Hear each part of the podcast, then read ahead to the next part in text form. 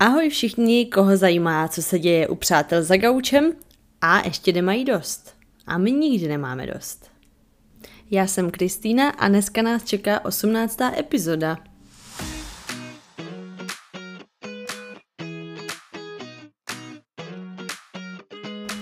Osmnáctá epizoda, která je v nějakých žebříčkách hodnocená jako nejlepší z první série. Ale teď nám bohužel končí matriarchát. Ano, končí nám část o ženách, herečkách a přecházíme k mužům. Já už taky viděla konečně Barbie, takže teď to bude pořád něco takového. Takže první ken na řadě je Matt LeBlanc.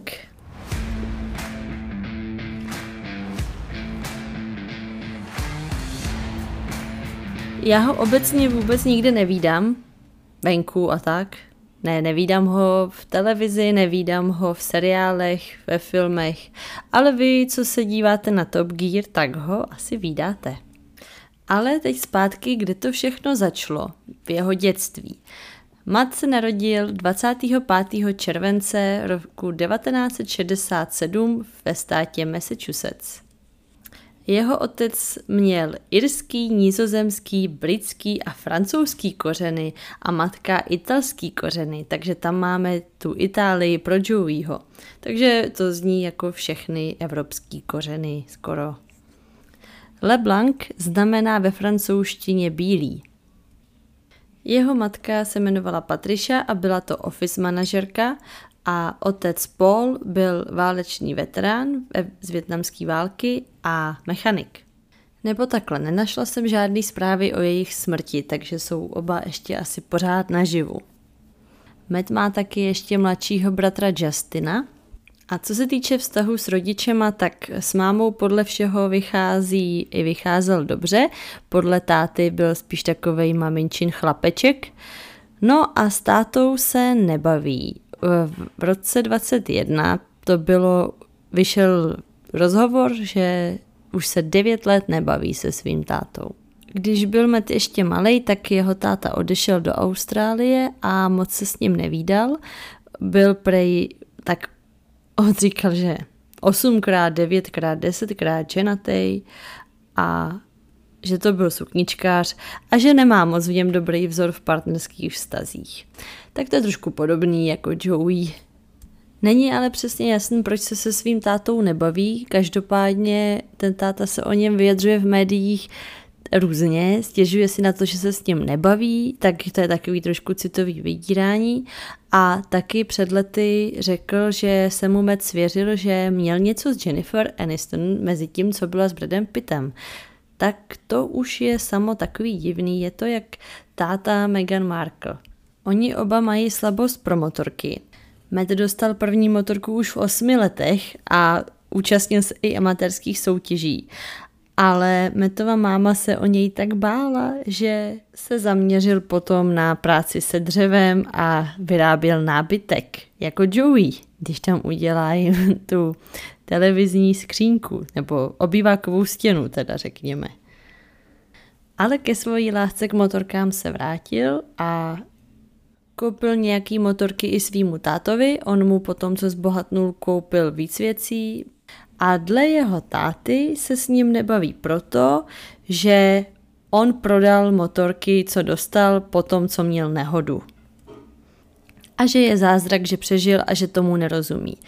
No, s tím vším, co říká takhle do těch médií o něm, tak si nemyslím, že tohle je ten důvod. Každopádně po studiu na střední škole začal Met chodit na vysokou školu technologickou a po zahájení druhého semestru skončil. V 17 letech se přestěhoval do New Yorku, aby se zkusil věnovat modelingu, ale bylo mu řečeno, že je na tuhle profesi moc malej vzrůstově. On měří 177 cm. Tohle je nemilostrdná sféra. K umění měl vždycky blízko, ale jeho herecká kariéra začala poměrně náhodou a to potom, co ho jedna žena pozvala, aby ji doprovodil na konkurs a on nakonec podepsal s jejím manažerem smlouvu.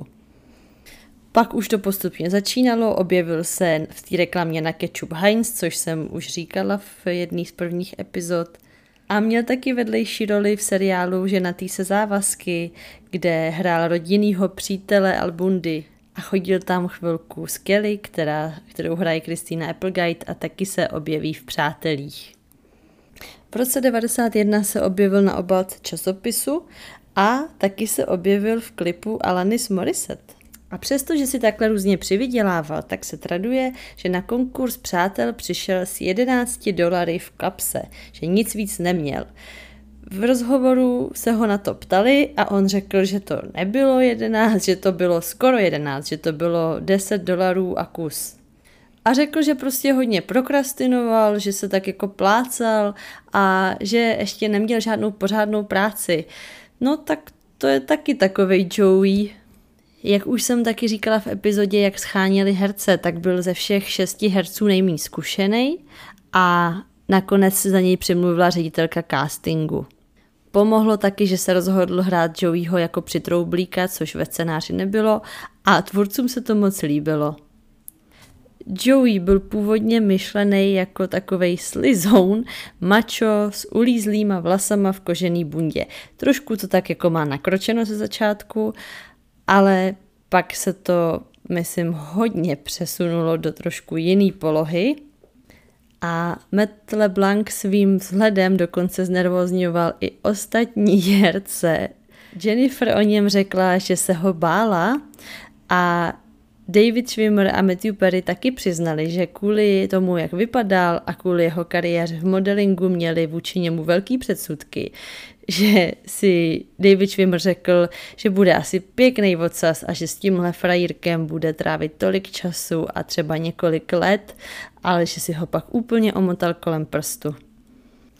V Přátelích se teda logicky totálně proslavil, jako všichni, a potom se objevil i ve filmech jako Ztracení ve vesmíru nebo Charlieho andílci. Ano, a na Charlieho andílky jsem koukala pořád dokola, takže tam si ho moc dobře pamatuju. A po skončení přátel mu stejně jako všem ostatním hercům nabídli pokračování.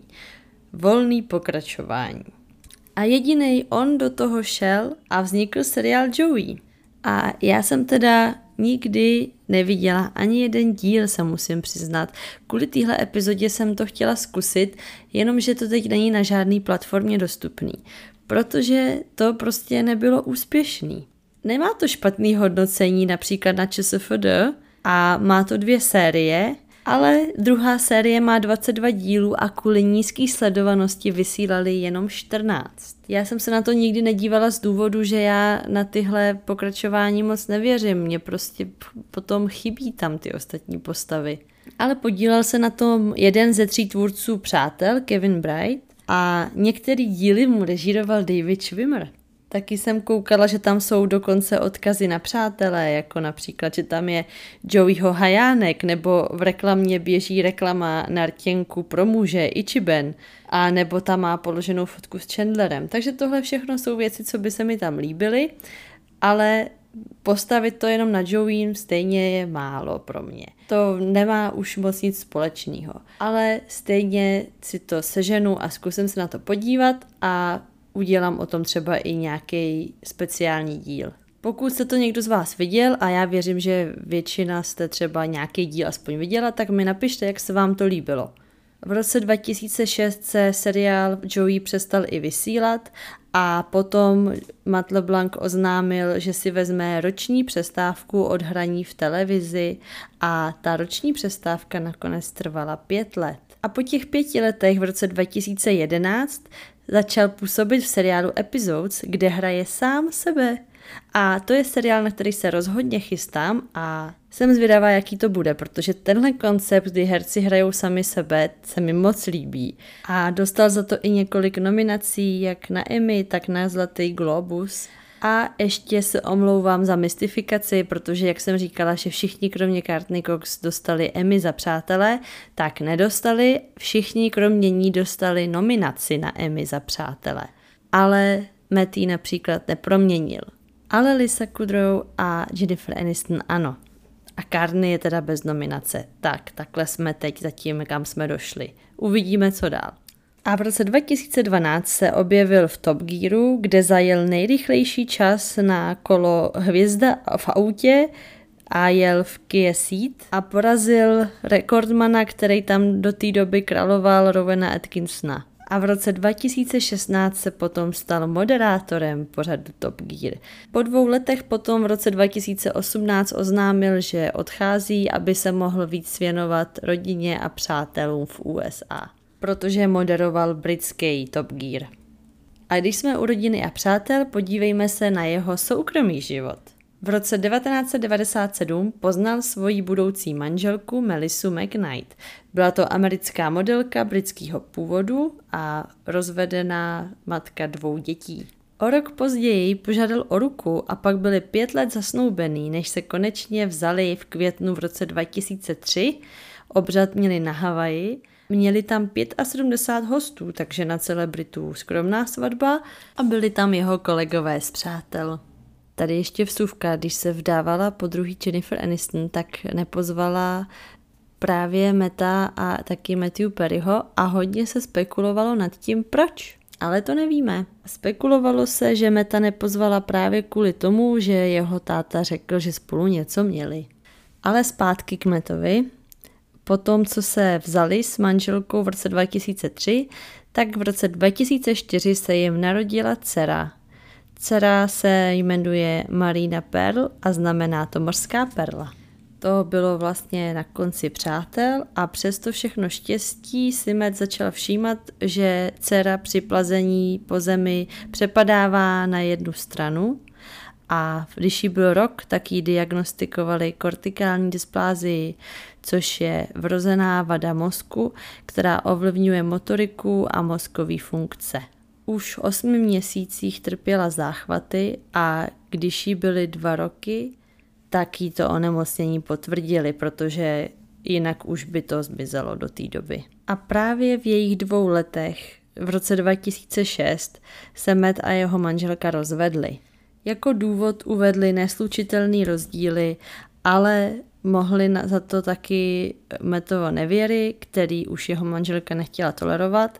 On se k tomu později přiznal a hodně toho litoval a omluvil se.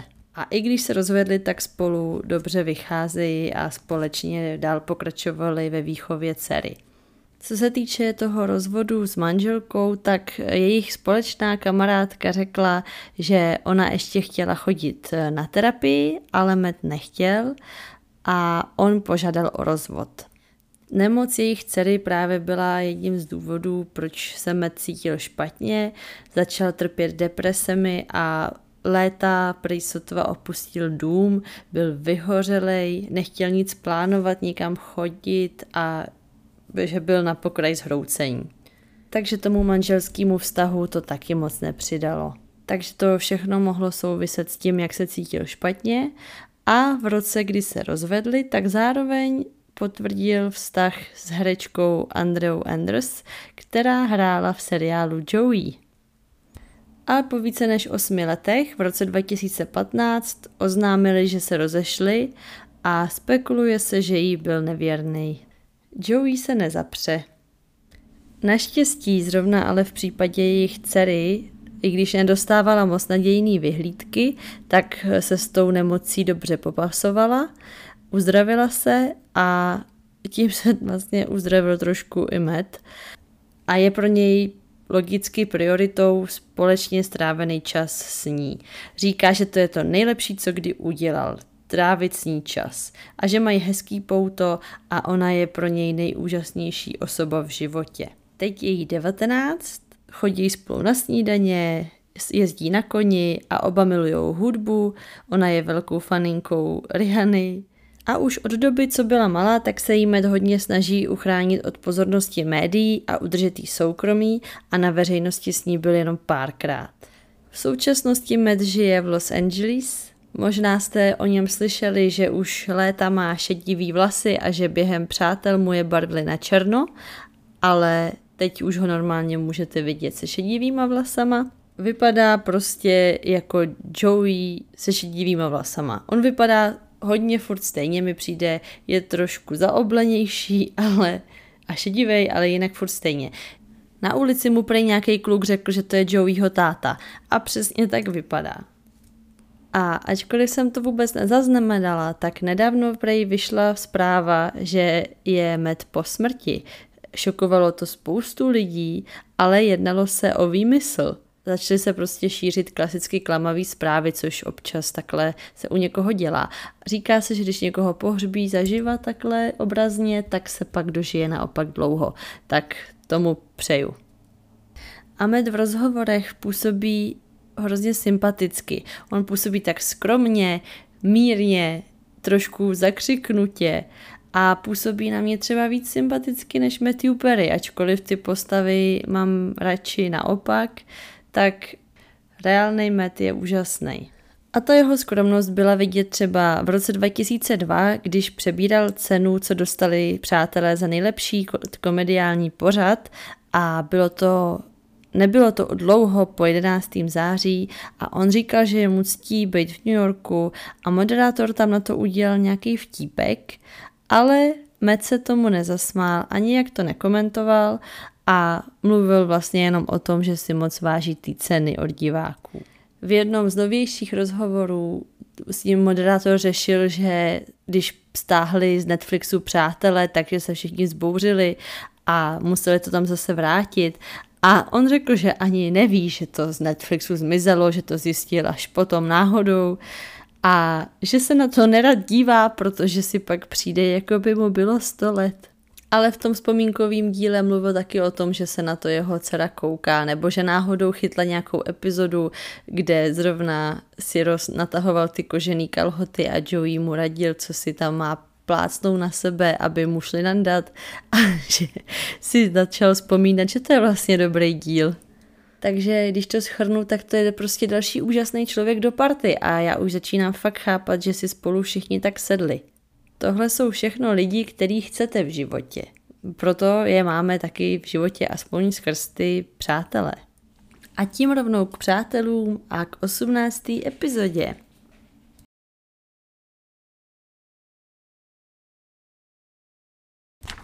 18. epizoda se jmenuje Hráči pokru. The one with all the poker. Takže už je asi jasný, o co se jedná. Tvůrci se u téhle epizody inspirovali tím, jak herci hráli v mezičase a o pauze pokr. Je to taková epizoda, kde jsou všichni furt spolu a to se moc nestává. Už na začátku v úvodní scéně jsou všichni u Moniky doma a pomáhají do obálek dávat životopisy, který Rachel chce rozeslat na všechny možné práce, protože už asi přetekl pohár a fakt z té kavárny potřebuje odejít. Říká, že už ji i hrozně rozčiluje to jejich excuse me. V češtině bych řekla, že to je takový, když někde obsluhujete a jste žena, tak je to spíš takový furt slečno. A Rachel to asi trošku odflákla, v těch životopisech má chyby, no ale rozešly je fakt všude možně. V devadesátkách ještě hezky poštou. Takže odpovědí přijdou taky zpátky poštou, to jí holky Monika s přinesou do kavárny, no a vypadá to docela špatně, hodně odmítnutí. A i když jsou tady všichni spolu, tak tady máme rozdílený tábory na muže a ženy v tomhle díle. Takže v kavárně Ross a Chandler sedí stranou a řeší nějaký Rossovo rande a že už s ní znova nechce jít a Chandler se diví, ale dostáváme se k tomu, že Ross už se zase vrací k Rachel. Po tom, co hodně řeč řešil Carol, tak zase přichází Rachel do hry. A jelikož už podle mě Ross začíná být srovnanější, tak je tím i připravený na nový vztah, ale teď v tuhle fázi nechce přiznat, že Rachel pořád chce. Nechce to přiznat ani Chandlerovi. Když se k ním připojuje Joey, tak kluci se hned začnou smát a vysvětlí holkám, že se smějou, protože Joey brečel – tak snad se nesmějou tomu, že brečel, ale smějou se asi důvodu a to, že hráli pokr a Joey měl na kartě kus čokolády a myslel si, že má jinou kartu než má a logicky to ovlivnilo ten výsledek, což je vtipný. Ale to, že brečel, je v pořádku. To ví i Ken, že může brečet. Na to se Rachel hned chytne a zeptá se, proč je nikdy k tomu pokru nepřizvou. A Phoebe, která chce tady svrhnout patriarchát, se do nich hned pustí, že to je asi jenom chlapská věc, co holky nemůžou, nebo co, nebo co. A Ross úplně v klidu. Ne, i ženy s náma můžou hrát. Ale Phoebe je od vráži, takže do něj pořád jede. A Joey na to dodá, že prostě jenom neznají ženu, která by to uměla. Takže si holky odfrknou správně, tak se jich rozeptá, jestli to některá umí a oni, že ne, no zrovna to oni neumí, no, ale to nic neznamená. Tak říkají, že to kluci můžou naučit, ale kluci, že ne. Takže to není žádný, my vám ukážeme, jak se to dělá. Ne, oni je to nechtějí učit. Ale to docela chápu, protože když jsme občas hráli si jen tak přátelsky pokr a někdo řekl, jenom mi vysvětlete znova ty pravidla, tak jsme si vždycky říkali, mm, tak to nic moc nebude. Jakože když jsou lidi na jiný úrovni, tak si moc asi nezahrajete. Já nejsem na vysoký úrovni, ale je dobrý hrát s někým, kdo je s váma stejně, srovnatelně. Nakonec se ale domluví a kluci to začnou holky učit. Ale tam je právě ten rozdíl, že holky jsou začátečnice a navzájem si to přejou a spolupracujou, což prostě není ono. Ale zároveň se toho nebojí a chtějí se do toho hned pustit s penězma. Jinak oni nehrajou nejrozšířenější verzi pokru, což je Texas Hold'em, kdy vidíte karty na stole. Oni hrajou ten původní pokr, což je draw poker nebo jacks or better, to tady nazývají, kde každý hráč má své karty, všechny jsou skrytý, žádný společný se nerozdávají a oni si je v průběhu hry můžou měnit.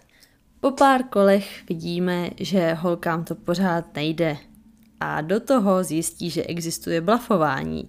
Když Phoebe Joey mu říká, aha, takže ty jsi lhal. A Joey, ne, já jsem blafoval. To bere jako, ježíš, tak to je součást. A ona, no a není blafování to samý, co lhaní? To je Phoebe a její hodnoty, který se ani u pokoru nemění. A s tím, jak tady má navrh, tak nad holkama, tak to využije k tomu, že začne trošku machrovat před Rachel a začne svoje, jakmile jsou karty na stole, tak nejsem hodnej kluk. A potom, když jsou kluci u Rose doma sami, tak zase řeší, že Ross jede po Rachel. Tady se na to klade takový důraz, že nám dávají najevo, že to asi bude brzo nějakým způsobem aktuální. A pak je tady úžasný Marcel, který si v tomhle díle furt pouští tu písničku The Lion Sleeps Tonight, kterou má rád a pouští si ji furt dokola. A v prodloužené verzi tam na to kluci začnou tancovat, což je skvělá scéna. A my ji známe z titulků. Oni ji pak dají do titulkové scény krátký. A já to dám na Instagram. Rachel je zatím na Rose naštvaná, jak se chovalo u toho pokoru. Ona ho takhle moc nezná, najednou je to takový machírek. On na ní byl vždycky hodně hodnej a mírnej, ale jak začal patriarchát, tak mu narost hřebínek. Monika tvrdí, že to je proto, že je Ross moc soutěživej a tvrdí, že je víc soutěživej než ona, ale to jí holky nežerou. A Rachel přišla pozvánka na pohovor, takže je z toho nadšená. Konečně nějaký záblesk naděje. Ale není čas se rozplývat, protože Monika pozvala tetu Iris, aby je naučila pokr. Takže ano, vidíme, že i ženy to skvěle umí. Teta Iris razí teorii, že všechno, co se u pokru řekne, je lež a hned na to řekne Phoebe. Hezký náušnice. A herečka, co tetu Iris hraje, se jmenovala Beverly Garland a zemřela v roce 2008. Tady je ale ještě plná života a vypadá to, že snad holky naučí, jak dobře hrát pokr. Takže jdou hned na odvetu, sejdou se všichni u Rose doma a tam Marcel zase pouští svoji písničku, ale holky to moc nebere a chtějí, aby to Ros už vypnul. A tady to vždycky byla moje oblíbená scéna, kdy Ros mu to vypne a Marcel jde a zabuchne za sebou jakože dveře naštvaně. No a jak ta první série není moc vtipná, tak jsem se každýho většího vtipu úplně chytala, že to je skvělý. A přesně tak mi přišlo tohle. Rachel na pokr přichází nabitá, nadšená z pohovoru, protože to prej šlo skvěle, Bylo to v obchodě s modou, což je její sen a je to stejný obchod, kde Joey nějakou dobu později dělá reklamu na parfém pro muže. Pišan pro muže. Rachel je toho plná, chce to vyprávět, ale Monika jí utne, protože se jde hrát. Tady je jejich soutěživost silnější než to přátelství, to se u ní stává. A není divu, když ji rodiče upozadňovali před Rosem, tak jakákoliv příležitost se v něčem předvést a být první, to nikdy neodolá. Kluci, který minule obrali holky o peníze, tak se ptají, jestli by nechtěli radši hrát takzvaný Pictionary, což je něco jako aktivity, akorát se tam jenom kreslí a ostatní hádají, co to je. No, vysmívají se jim prostě, že nejsou dobrý. Ale holky si značně víc věří. Vypadá to dobře. Už jak Rachel veme ty karty a míchá je, tak je vidět, že to má v ruce. No, jenomže po chvilce se ukazuje, že je to furt stejná bída. A to je dobrý, protože to tak nefunguje, že je za jedno odpoledne naučí dobře hrát pokr. Takže tady to je dost autentický. A když Rachel odevzdává peníze, protože prohrála nejvíc, tak ukazuje, že oni jsou já jsem muž, já mám penis, ukážu moc nad ženami. Tak jak by to bylo, kdyby to bylo naopak? Byli by u Moniky doma, zakázali by jim přístup, protože je jenom dámská jízda a nepozvou je domů? Ale Monika už je hodně zapálená a navrhuje další sešlost a další hraní, takže se schází zase u ní doma na pokr. Joey si chce objednat pizzu, ale Rachel nechce, aby obsazoval telefon, protože čeká, že jí zavolají kvůli tomu pohovoru. A Joey v češtině i v originále řekne, že naštěstí má TikTok. Nevím, do jaký míry je to for a do jaký míry je to reklama. Publikum se tam tomu směje, ale těžko říct. Roz už je zase rozjetej, přichází ze záchoda, tví prachy jsou mý Greenová. A ona v klidu, nezapl si spoklopec, gelere. No, takže ho konečně porazí nejen ve hře, ale i psychicky. Monika je po pár kolech už frustrovaná, protože prostě jí to pořád nejde. Není to tak, že by se hned zlepšovala. Rachel asi oblav nerose, nebo neví, je, On neví, jestli měl dobrý karty nebo ne, prostě to položí a on chce to vědět, jestli blafovala nebo ne, ona mu to neukáže a začíná ho provokovat. Docela si to oba užívají tohle spolu. Jenomže to překazí telefonát, Rachel volají z pohovoru a bohužel jí nevzali. Takže zase Rachel tvrdě narazila na realitu. Zdálo se, že to je fajn, ale bohužel byl někdo lepší. Takže je z toho hodně přešla a zklamaná jde zpátky ke hře, oni to chtějí zabalit, ale ona chce pokračovat a nejen to, ona výrazně zvyšuje sázky. Takže všichni karty hned položí, jenom Ross jediný zůstane a najednou je to zase jenom mezi nima. Ross to pak v jednu chvíli chce taky položit, ale ona ho vyhecuje, takže on do toho jde. Ona zvyšuje víc a víc, všichni už se potí, když vidějí, jak tam přihazují ty prachy, mnohem víc nad limit, než který si dali. A zase se z toho stane kluci proti holkám, protože Rachel už u sebe nemá peníze, takže za ní přihazují i Monika a Rachel, Monika a Phoebe samozřejmě. A naopak za Rose ještě přihazují Chandler a Joey. Přichází okamžik pravdy a Rachel ukazuje karty má full house, což je třetí nejlepší kombinace, co může v pokru být, takže není moc vysoká šance, že ji rozporazí. A přesně to jí i potvrdí, že ho dostala. Takže holky začnou slavit. Matriarchát zase vyhrál. Kluci chtějí zjistit, co měl roz za karty což je trošku chyba, protože oni věděli, co má za karty, oni za ním stáli a museli to vidět a přihazovali na něj. Jasně, že by na něj přihazovali jenom z principu, protože se tak rozdělili, ale určitě to viděli a určitě by se koukli. Ross jim ale ty karty ukázat nechce, a líbí se mu, jak má Rachel radost a to nám naznačí, že on karty měl ještě lepší, ale proto, aby měla radost, aby nebyla zase zklamaná, tak jí tu výhru nechal. Takže tady zase jeho machrování ustoupilo víc do té lásky k ní. A dokonce v téhle epizodě dřív byl záběr, kde bylo vidět, jaký Ross má karty a ty karty byly špatný, s těma by Rachel neporazil. Takže to byla spíš chyba a ta scéna byla vystřižena. A v závěrečné scéně po všem usmíření už se zase všichni sejdou, aby si to opravdu všichni užili, takže hrajou to Pictionary, o kterým kluci předtím mluvili a kreslej a ostatní hádají. Podle všeho hádají filmy. A v tom se úplně vidím, protože my hrajeme třeba taky hry, kde hádáme filmy a úplně jak tam křičej a prožívají to, tak to znám. Takovej večer s vínem a s hrama. Chandler hádá Letiště 77, což je akční drama thriller. Ale není to správně, ve skutečnosti je to Bye Bye Birdie, což je muzikál.